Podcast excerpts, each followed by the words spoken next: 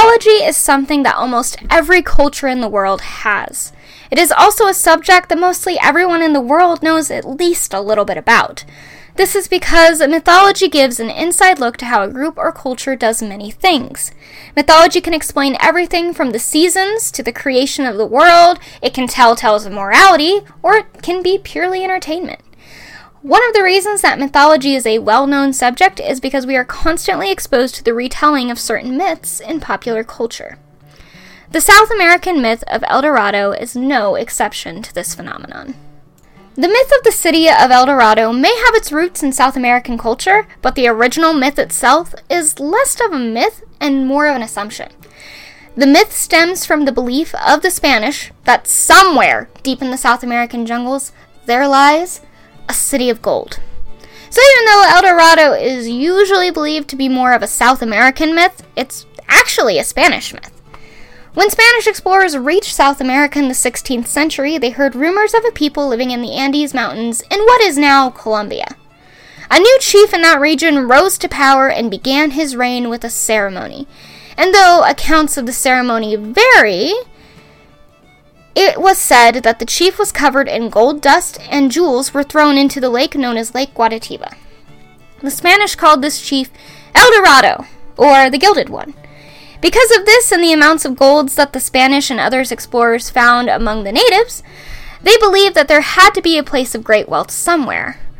Perhaps even a whole city. They never found this place, which we now call El Dorado or the City of Gold, However, they did find a lake where the ceremony took place, and it did indeed have many jewels and gold at the bottom. Throughout history, there have been many who have searched for the city of gold, and no one has ever found it. However, there are many representations of El Dorado in popular culture. One of the more well known references to El Dorado is the DreamWorks movie called The Road to El Dorado. Set in the 16th century, the main characters, Miguel and Tulio, set out from Spain as stowaways, which of course is completely by accident, and they end up washed up on the shores of the New World.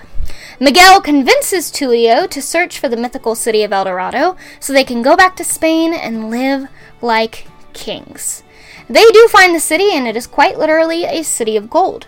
The buildings, the jewelry, and everything in between is made of pure gold and the natives believe that Miguel and Tulio are the gods they have been waiting for. Of course, the two decide to let them think that they can be gods so that they can gather up as much gold as possible, and they call it their tribute. And then they'll head back to Spain as planned. Though instead of taking the gold and heading back to Spain, the two protagonists sacrifice their loot to protect the natives of the city from being discovered by the conquistador Cortez. Movie turns El Dorado from simply a place of great wealth to literally a city of gold, there are other references to the hidden city in popular culture. It is also thought that there are some hidden cities that could also be El Dorado in South American myths. One example of one of these hidden cities is the hidden city of Paititi. In the video game Shadow of the Tomb Raider, which has more of a modern setting, you play as Lara Croft, an explorer and archaeologist who has just started the Mayan apocalypse, of course, and actually finds herself in Paititi.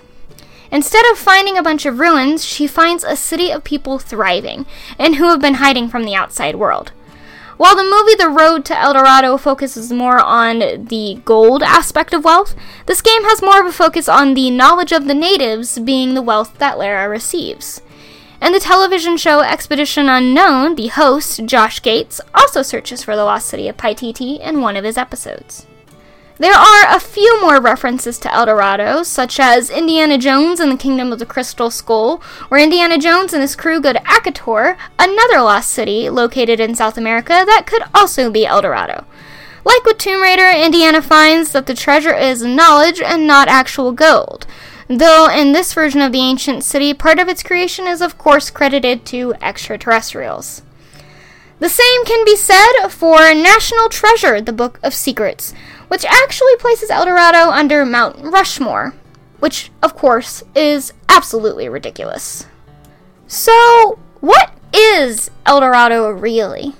Can there truly be a city of gold out there, or is it actually something that just comes from the imagination of the Spanish?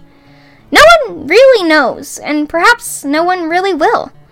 All we can do is guess and wonder. And that is why we have movies, books, and other media for us to imagine and wonder.